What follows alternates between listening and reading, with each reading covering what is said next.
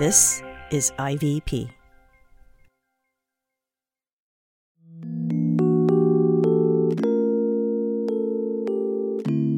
I am so excited to talk to International Tennis Hall of Famer Michael Chang, whose 1989 French Open win at age 17 made him the youngest man in the history of tennis to win a Grand Slam singles title. Also a U.S. Open finalist in 1996, Michael achieved a career high number two ranking while winning 34 career singles crowns.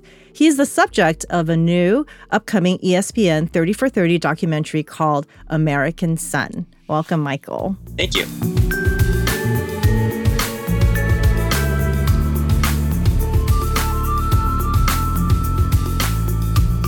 Michael, um, I just read your beautiful 2021 essay entitled Let's Come Together to End the Hate. This was published on the U.S. Tennis Association, USTA website.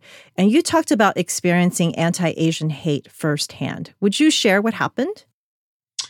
Yeah, I, have I've been asked questions about have I experienced that playing on tour and playing all around the world. And, and it's interesting because I have to say that I've actually experienced very little racism actually on the tennis tour and I think part of that part of that reason is because the, the ATP tour is so is so international. We play, you know, all different countries, all different continents, and everyone's coming from a different background. So it's it's almost like if you come from a different background, you're you're the norm. mm. So so to be different and to speak a different language is what we're used to on tour. But you know, that being said, here in Orange County, the incident actually happened when we were at a at a local Walmart, not very far from from where we are, from where we live.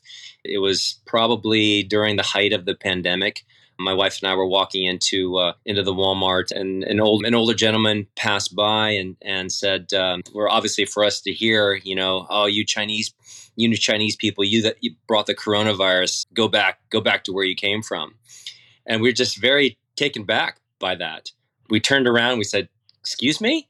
You know, mm-hmm. and my mm-hmm. wife and I are thinking, okay, we're born and raised here in, in the United States, and we're we're you know just as American as you are but you could tell that the blame and you know obviously had taken a place in in some individuals. We're not saying obviously it's a majority of but there are some that have taken their stance and unfortunately we've we've had you know quite a quite a few a lot of instances in which um, you know that asian hate crimes have have taken place all around the US in my heart i still feel like that's the minority of of how americans feel obviously yeah when that happened were you you were obviously shocked. Were you scared as well? What were your feelings?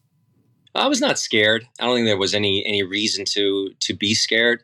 You know, and I think you you come across um, different situations where you know maybe people don't agree with what you say or, or agree with what you do. And and I've certainly experienced that similarly in, as far as my Christian faith goes.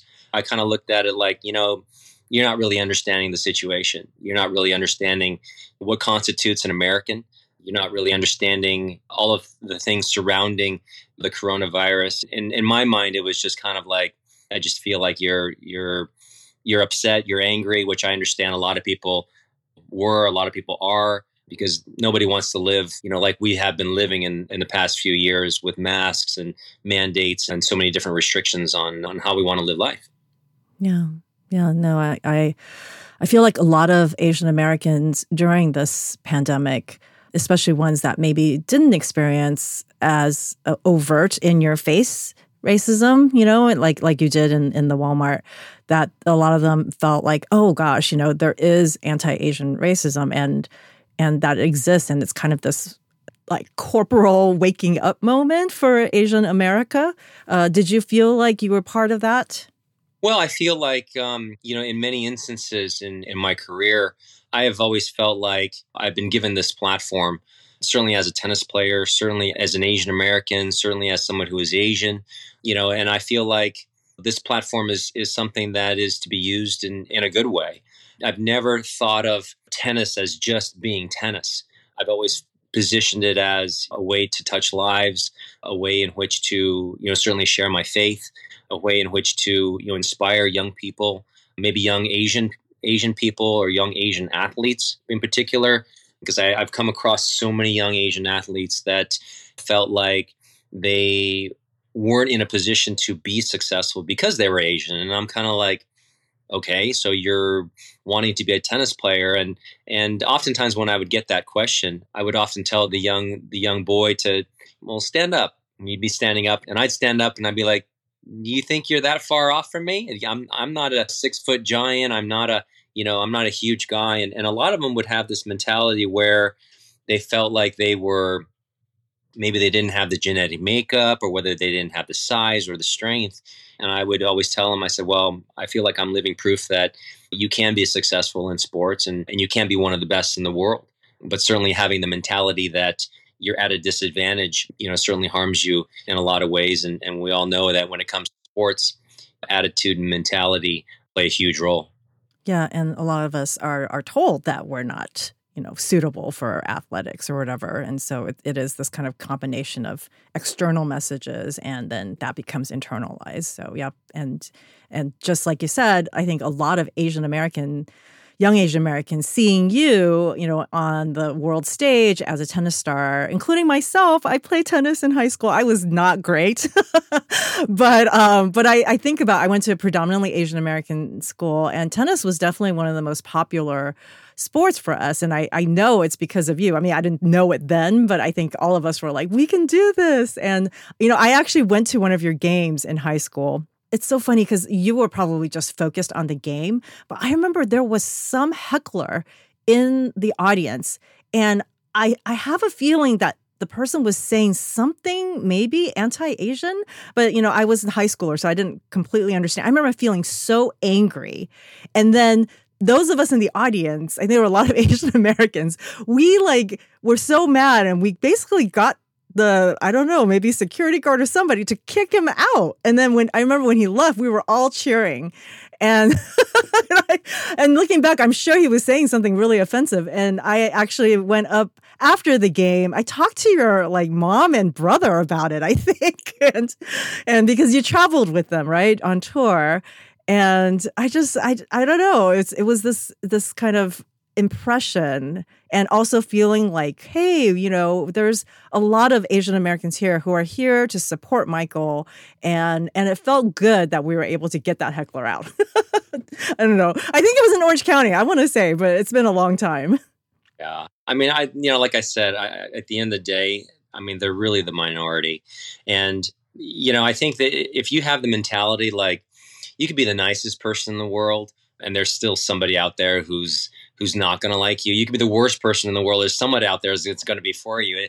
And I think that it's it's important. I think to actually have this mentality, like you you cannot please everybody, no matter what you do, no matter who you are. And you know, at the end of the day, you're you're true to yourself. You're true to what's important and in who you know you are in your heart how you were certainly how you were raised plays a, extremely important role in that. I don't let uh, these kinds of things trouble me or bother me. I just try to keep focus on on the task at hand. And in that particular case the you know the tennis match you know and i put it aside. Sometimes not always easy to do but i think when your focus is right it's much easier to accomplish that yeah, and I, you know, with Jeremy Lin, I feel like seeing a lot of the documentaries. There's another documentary also coming out, so it's so cool that there's going to be two sports documentaries about, you know, two two Asian American Christian athletes, right? It's so cool. But I remember seeing Linsanity, and actually we screened it at Biola when I was there, and I think his cousin came out, um, who was a producer, and we talked about yeah kind of heckling right? It's it's i think it it's linked to the anti-asian hate during the coronavirus this kind of like you don't belong you're not american that kind of foreign perpetual foreigner stereotype that that is imposed on us. And it's so hard right? Those of us who are born and raised in the united states and it's like the only country we know even though we are you know you said that your breakfast before the podcast began you said your breakfast was mantou which is a a steamed bun which is so we're very proud proud of being Asian as well, right? We still, I mean, the food is fantastic, and um, and so like, how how does it feel to be kind of an, an you know Asian American growing up and so much in the spotlight? I mean, you know, it's interesting. I grew up in San Diego for for tennis and and certainly in school there there weren't a whole lot of Asians. I'll, I'll, be completely honest with you. Now it's very different. Actually, my my daughter, my oldest daughter, plays a lot of tennis tournaments and and there are a ton of you know Asians playing. Whether you're Chinese, you're Japanese, you're Vietnamese, you're Filipino, you know, you're Indian. I mean, there's a lot of Asians uh, playing now, which is which is great to see. But all because of you, Michael. All because of you. well, I think you know it, when you're when you're young, though. When I was young, the one thing you want to do is you want to fit in and uh, you know i was no different than that i didn't want to be different no no kid when they're young wants to be different because different is always portrayed in a in a in a negative light but i think you as you as you get older as you start to understand more certainly for me when i had opportunities for example when i was a little bit older to to go to taiwan for example you know to be there and all of a sudden i'm like wow everybody's got like black hair you know and you know, and you start appreciating the culture. And, and I'm thankful that my parents, you know, raised us with an appreciation of, uh, of the Chinese culture. Obviously, we're surrounded by, you know, the, the American culture and, and understanding the West, but they also helped us to understand, uh, understand the East. And so we lived a very much a, a combination of, of what I feel like is the best of, of both worlds.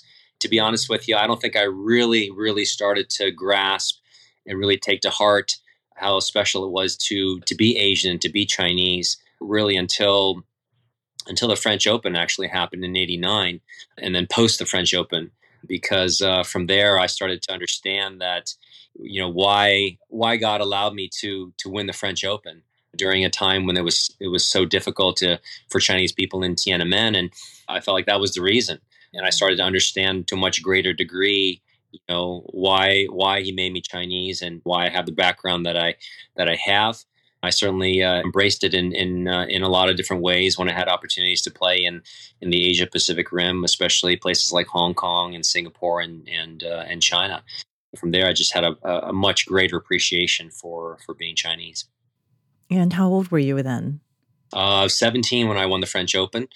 16 when I first uh, started to play some some tournaments that were that were in the Asia Asian region, and certainly the subsequent years after that, the crowd support that I would get in the United States from from the Asian American community, much less the the American community, but but certainly when I was in Hong Kong, I mean it was Hong Kong and China. I mean the the, the crowds and uh, it was wild. I mean it, it was like you know some like a, like a rock star type of, of atmosphere. It wasn't like a, a sporting atmosphere you know, in many ways it was it was exciting, but in many ways I realized, hey, you know, I'm I'm in a, I'm in a situation where you know I can impact a lot of lives, and let's try and take advantage of it. So you mentioned that you feel like God prepared you for that moment. Can you say a little bit more about that?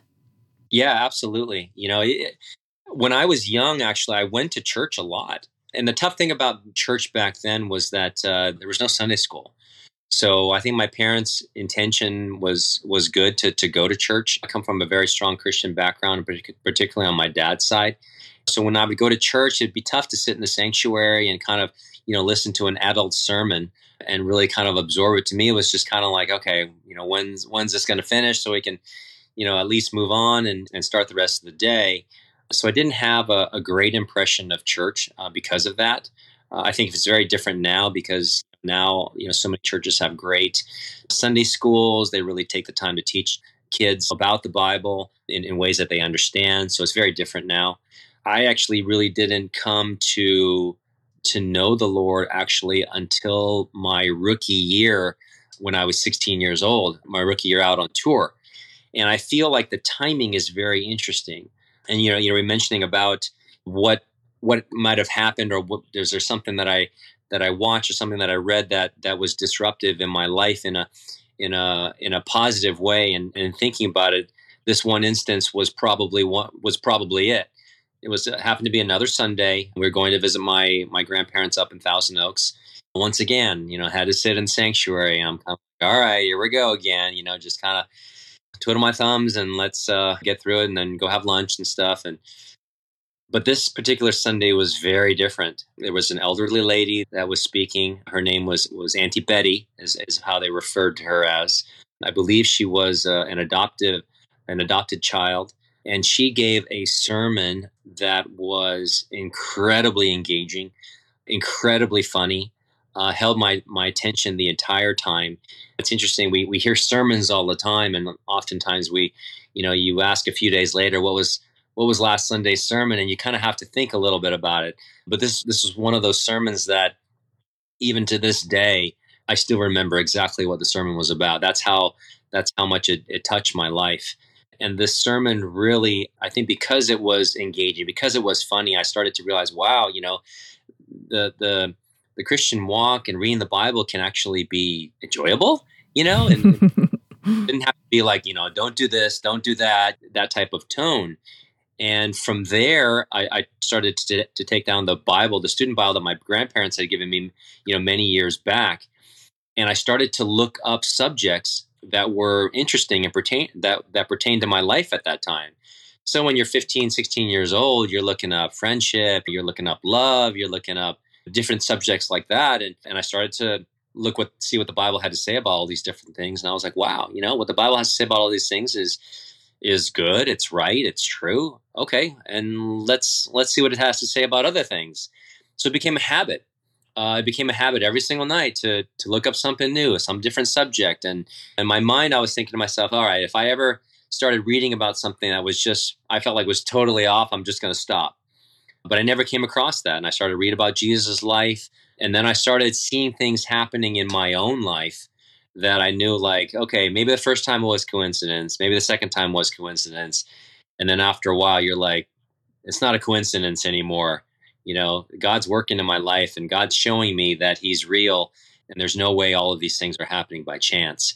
And from there my my faith grew and i think i feel like the timing in which i came to know the lord was crucial because i came to know him the, the very first year of being out on tour which was 1988 i ended up winning the french open in 1989 so by the time i had committed my life to christ the summer of 88 I ended up getting baptized in October that same year. And it became very evident to me that my tennis career was not going to be about how much money I could make or how many titles I could uh, accumulate or win. But I realized that the talent in which I was given for tennis was to be used to touch people's lives. Of course, I'm out there trying to win tournaments. Of course, I'm out there trying to give my very, very best. But I realized all of those things and I realized the position in which I was in. So when the 89 French came around and I had won the 89 French, and all of a sudden I was dealing with fame, I was dealing with a lot more endorsements, which was related, you know, which translated into more income coming in. I wasn't in that position where I was like, you know what, my success is because of me. Because I already had come to the conclusion the year before that the success that I'm given is because of him and it's for a greater purpose.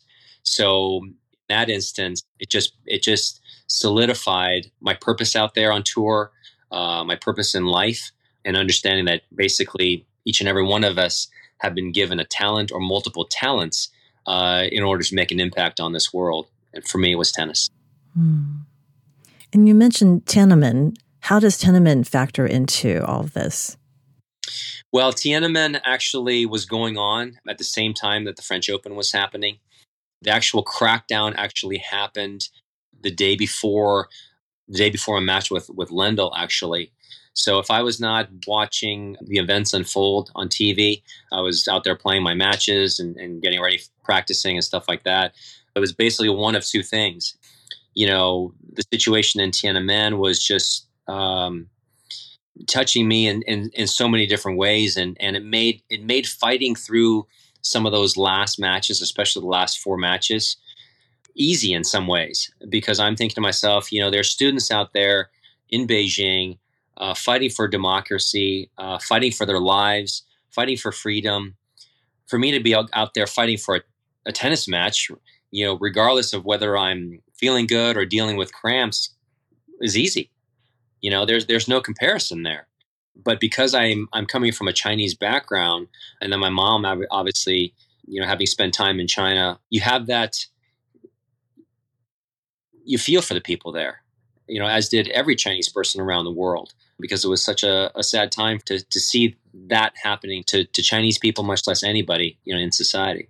I was. Um I think I was young and, and not really understanding what was going on. But when I went to grad school, no, was it grad school? No, it was undergrad in UCLA. My my Chinese TA was actually the intellectual leader of the whole Tiananmen um, student movement, and she didn't even tell us. She didn't tell us anything. I was like going to her every office hour because I really sucked at Chinese and I really needed her help. And then I saw a documentary later on in grad school, and I realized that she was so humble. She never even revealed you know, during she didn't say like, "Hey, you all, you know, by the way, I am this person." She just du- dutifully taught me pinyin, which is like probably so basic compared to you know whatever she was getting. I think a PhD in Chinese literature. And it made me actually just knowing someone uh, look into it later, you know, and just realize, yeah, what a what a what a movement and how she. Um, there was a lot of guilt. I think a lot of the students you know, they actually got out. Uh, most of them, the, the violence and the killings didn't happen to the student leaders. They all they all managed to escape. So there was a lot of kind of survivor's guilt, which was very interesting. It's a very complex story, you know. Yeah. And it's interesting too because I think what a lot of people actually don't realize is what happened in Tiananmen really opened the door for the unification of Germany. Mm. That's oh, when the, yeah, I didn't know that. Down later that year, it affected obviously a lot of uh, a lot of Chinese lives, but the whole world was watching, and there's no doubt that um, it, it, affected a lot of the uh, a lot of the countries in Europe. Yeah, the fight for democracy. I mean, it makes me think about now, especially now that we have social media, you know, when the Arab Spring happened and just people knowing about the movements that are happening globally and and being inspired, right, to do the same. I mean, even the the kind of globalization of Black Lives Matter and all sorts of civil rights activism being inspiring to other parts of the world. It's um, it's good. It's good, but hard also. And now, deeper thoughts with Nancy Wang Yuen. Today's reading comes from Beyond Colorblind Redeeming Our Ethnic Journey by Sarah Shin, Chapter 3 The Cracks in Our Ethnicity. Lament. Mourning and grief is scary for many of us. And yet, that is the proper response to hearing about sin and the pain that sin causes ourselves and others. Cultural idolatry, ethnic division, and racial brokenness have caused the generational pain that we see today. Lament is the invitation to come before God and say, This should not be. We were made for life, not death and all signs of sin and death should make us say, No, this is not the image of God. It should not be that our culture causes harm to women and children because of its idolatries. It should not be that cultural idolatries cause us to choose our success and gain at the expense of others. It should not be that racism, ethnic division, genocide, and slavery entered the world. It should not be that we are gripped by shame, fear, hatred, depression, despair, and division. That was Deeper Thoughts with Nancy Wang Yuen. As a listener of the Disruptors podcast, you can get 30% off and free U.S. shipping on any book when you use the promo code DISRUPT at ivpress.com. That's D I S R U P T. And join us next time for more of Nancy's Deeper Thoughts. So then tell me about uh, tell me a little bit about that sermon actually. I want to know what was it in the sermon that got you kind of what, was the sermon about? Uh, the sermon was about how god has a purpose for everything. Auntie betty was telling the story about how a family was traveling. They were trying to get from one uh, one destination to to another one and they were supposed to catch a, a ferry. And for one reason or another they were they were running a little bit late and by the time they had gotten to the place where the where the ferry was supposed to was supposed to leave they the ferry had just left. Like literally they were just like a few minutes late. So it had already taken off and and they were griping and they were groaning oh you know now we got to wait another four or five hours for the next ferry. You know god why did you let us miss this ferry? So they were complaining and stuff so they had to you know basically wait around for the next one and uh, ended up getting on the ferry. You know, they were figuring out, you know, what they were going to do because they missed this one. They were five hours late now, and they had gotten to their destination. And when they had gotten to their destination, there was a lot of commotion. obviously got off the ferry, the, the ferry boat, and, and were inquiring as to what was going on. They started to realize that um, that there was a lot of people on the other side with all the commotion going on because they realized that the ferry that traveled before them didn't make it. and they ended up by being pirated or something had happened to it where it, it never came in. And so after that, they realized that, you know, in the whole instance of, of circumstance, when they were, you know, complaining about why they had missed it, somehow God protected them from from being on that ferry that didn't make it uh, to the destination in the first place. And you know, it made me think a little, a lot about, you know, God have, having plans for for each and every one of us in our lives. And I think when you're when you're the age in which I was at, when you're 15, 15 years old, you you think about what what do I want to do in my life? What what is life really about? And that was the stage in which I was at at that particular time. And lo and behold, I'm I'm I'm now embarking on on my tennis career, and it became very evident uh, very quickly. Like I said, you know what what my talent was and what I was supposed to uh, to use it for. And that sermon, uh, you know, touched me immensely. I don't know how how many whatever however many years, but it's it's a sermon that I still remember uh, very well. Wow, that's a that's definitely an, impactful sermon. One of those, oh my gosh, that could be me, and and how and kind of uh, a surprising supernatural kind of sermon, which I think yeah, young people are really definitely drawn to because we the life is so unknowable, right? When you're that young, and especially for you going to do something that is that's never been done before, right? And and embarking on that. And so, how has your faith? would you say as and also as you know an asian american tennis player how has your faith allowed you to be a disruptive force for good would you say in the tennis world well i think one of the things that my faith has given me in tennis is it's given me a, a great deal of a great deal of perspective and a great deal of calm i think when it comes to sports i think it's very easy to make sports into something way bigger than than what it should be. I think that's pretty evident in when parents sometimes watch their kids play and they're maybe playing some little league competition or maybe some soccer competition and while it's going on it's just like uh, it's very intense and and and you feel like this tournament or this match or this championship is like is like the end of the world but in actuality a, a lot of times it's just a, a stepping stone along the way you know and i just feel like my faith no matter where i was in the world no matter what circumstance i was i was in uh, on the tennis court whether i was winning whether i was losing whether it was a very very close match the perspective of knowing that this doesn't change who i am it doesn't change how i'm loved was a great comfort for me and and, and unfortunately i don't think that that's always the case i feel like sometimes with kids it's kind of like if you win, it's great, right? Everybody's happy. Everybody's you know patting you on the back. You know, good job, and and uh, let's go celebrate. But if you lose, it's kind of like this is what you did wrong. This is why you didn't why we didn't win. You know, blah blah blah blah blah. You know, we're not going to go do something fun. We're we're going to go back and we're going to go put more hard work in because you did so poorly. So I think that for me to have the right perspective allows you to think uh, very clearly, allows you to be focused. And to be honest with you, it allowed it allowed me the freedom to be able to go out there and and give my best, knowing that no matter what happened, if I'm out there giving my my very best, and I know I've worked my hardest, that's all I can ask of myself. That's all people can ask of me. That's all the Lord desires of me. And it was very easy from then on out just to leave the winning and losing into God's hands.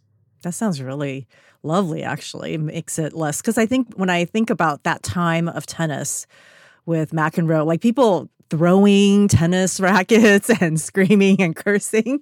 I feel like that was that was probably what people a lot of people tuned in to watch to the the the, little drama, uh, the the tantrums essentially, right? That players would throw, and to feel like yeah, that well, you don't need to do that because ultimately God is in control and and that this this is a game this is a career uh, like many other careers and you just kind of continue treading along. I mean, but the pressure you must have felt some pressure though as as you know kind of a history maker as such a young player.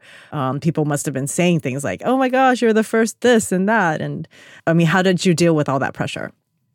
I mean, there's no question that the, the pressure was the greatest by far uh, after after the '89 French, because that's when people started to really know who I who I was. I got asked to to do a lot more interviews. I had a lot more sponsors. More people were coming out to watch me, signing a lot more autographs, taking a lot more pictures. So that was an incredible, incredibly tough year after that, and and it's something that one of the best ways to to to learn how to deal with it, how to deal with it, is to just be able to go through it. And it's interesting because so few people have actually gone through it. It's tough to have somebody explain to you how to handle it. I feel like I could I could do that now if somebody was in a similar situation, but I think it's di- it's difficult for a parent or a coach, maybe even an agent to explain to the player, "Hey, this is how you deal with it," because nobody actually knows what that player is dealing with on the inside because very few people have been in that situation. So it was a great time of, uh, of maturity. It was a great do- it was a great time to understand that tennis was not just about hitting a good forehand and backhand and winning your matches, but to be one of the best tennis players in the world. Not only do you have to play incredible tennis, but you have to be able to balance all of the expectations all of the pressures, your time as far as uh, you know giving interviews, your time as far as you know doing commercials or or you know satisfying sponsors. All of those things now are part of the picture, and you have to be able to balance all of those things in order to be, to still be able to go out there and play and perform your best on the tennis court. And it's not uh, it's not easy, but I still think at the end of the day, it comes back to knowing that hey, as long as I go out there and give my 100 percent, that's all I can ask. And that's all people can ask of me. And if I win, great. If I lose, hey, I should be able to walk off the court with my head held high because I can only give 100%. I can't give any more. And so, this new documentary, you're going to be coming back into the spotlight.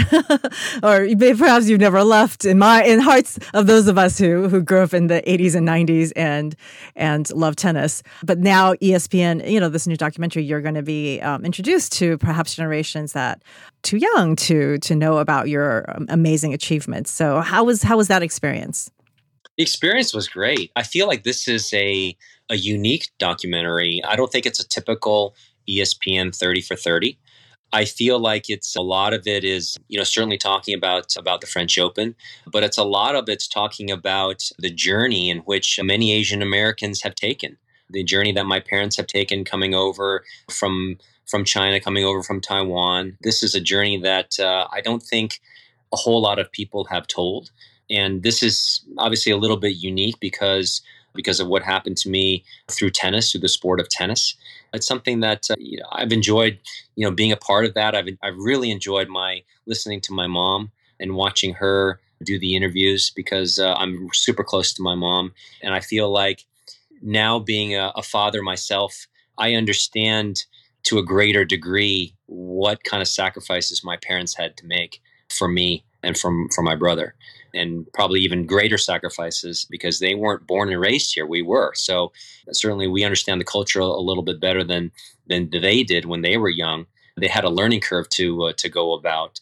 So it's something that um, you know I'm very very appreciative, and I feel like my parents just sacrificed an incredible amount to give their children the best, as many Asian American parents have done, parents and grandparents have done.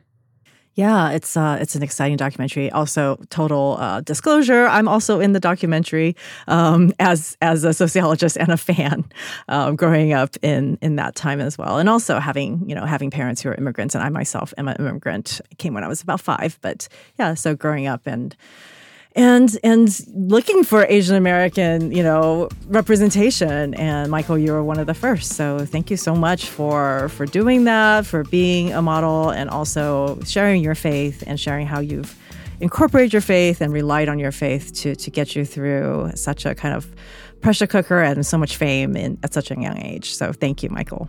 Absolutely.